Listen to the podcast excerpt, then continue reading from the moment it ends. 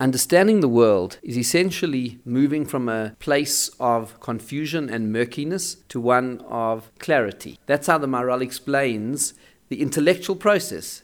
Take, for example, a biologist who looks at all of the various species of plant, and on surface they look the same. There's a confusion. They appear to be all the same, and yet, after careful analysis, it emerges that they're in fact very different from one another, and it is that process of moving from the confusion to the clarity of the differences that actually is the intellectual process. Because the Maharal explains the intellectual process is moving from confusion to clarity. And that's what he says our Mishnah is all about. Our Mishnah is removing doubt and confusion from our lives and achieving intellectual clarity through the Torah itself. Because the Torah is God's revealed wisdom, and therefore it is the greatest intellectual edifice that exists. And so, if the intellectual process is about achieving clarity, then the Torah itself is about that process of achieving clarity in our lives for what we need to know. Philosophical clarity to understand the purpose of life and why we are here,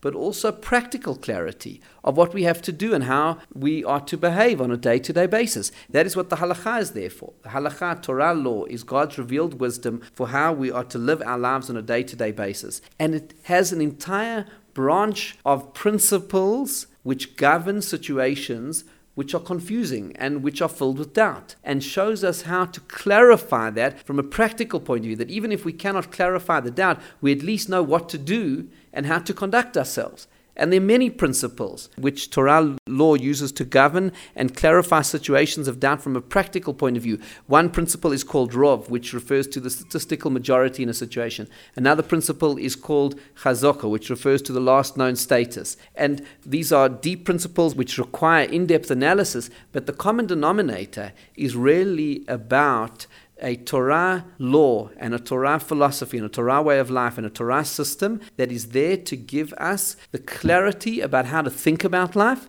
and what to do in our day to day lives. And it is through the process of learning Torah that we find greater and greater clarity in life.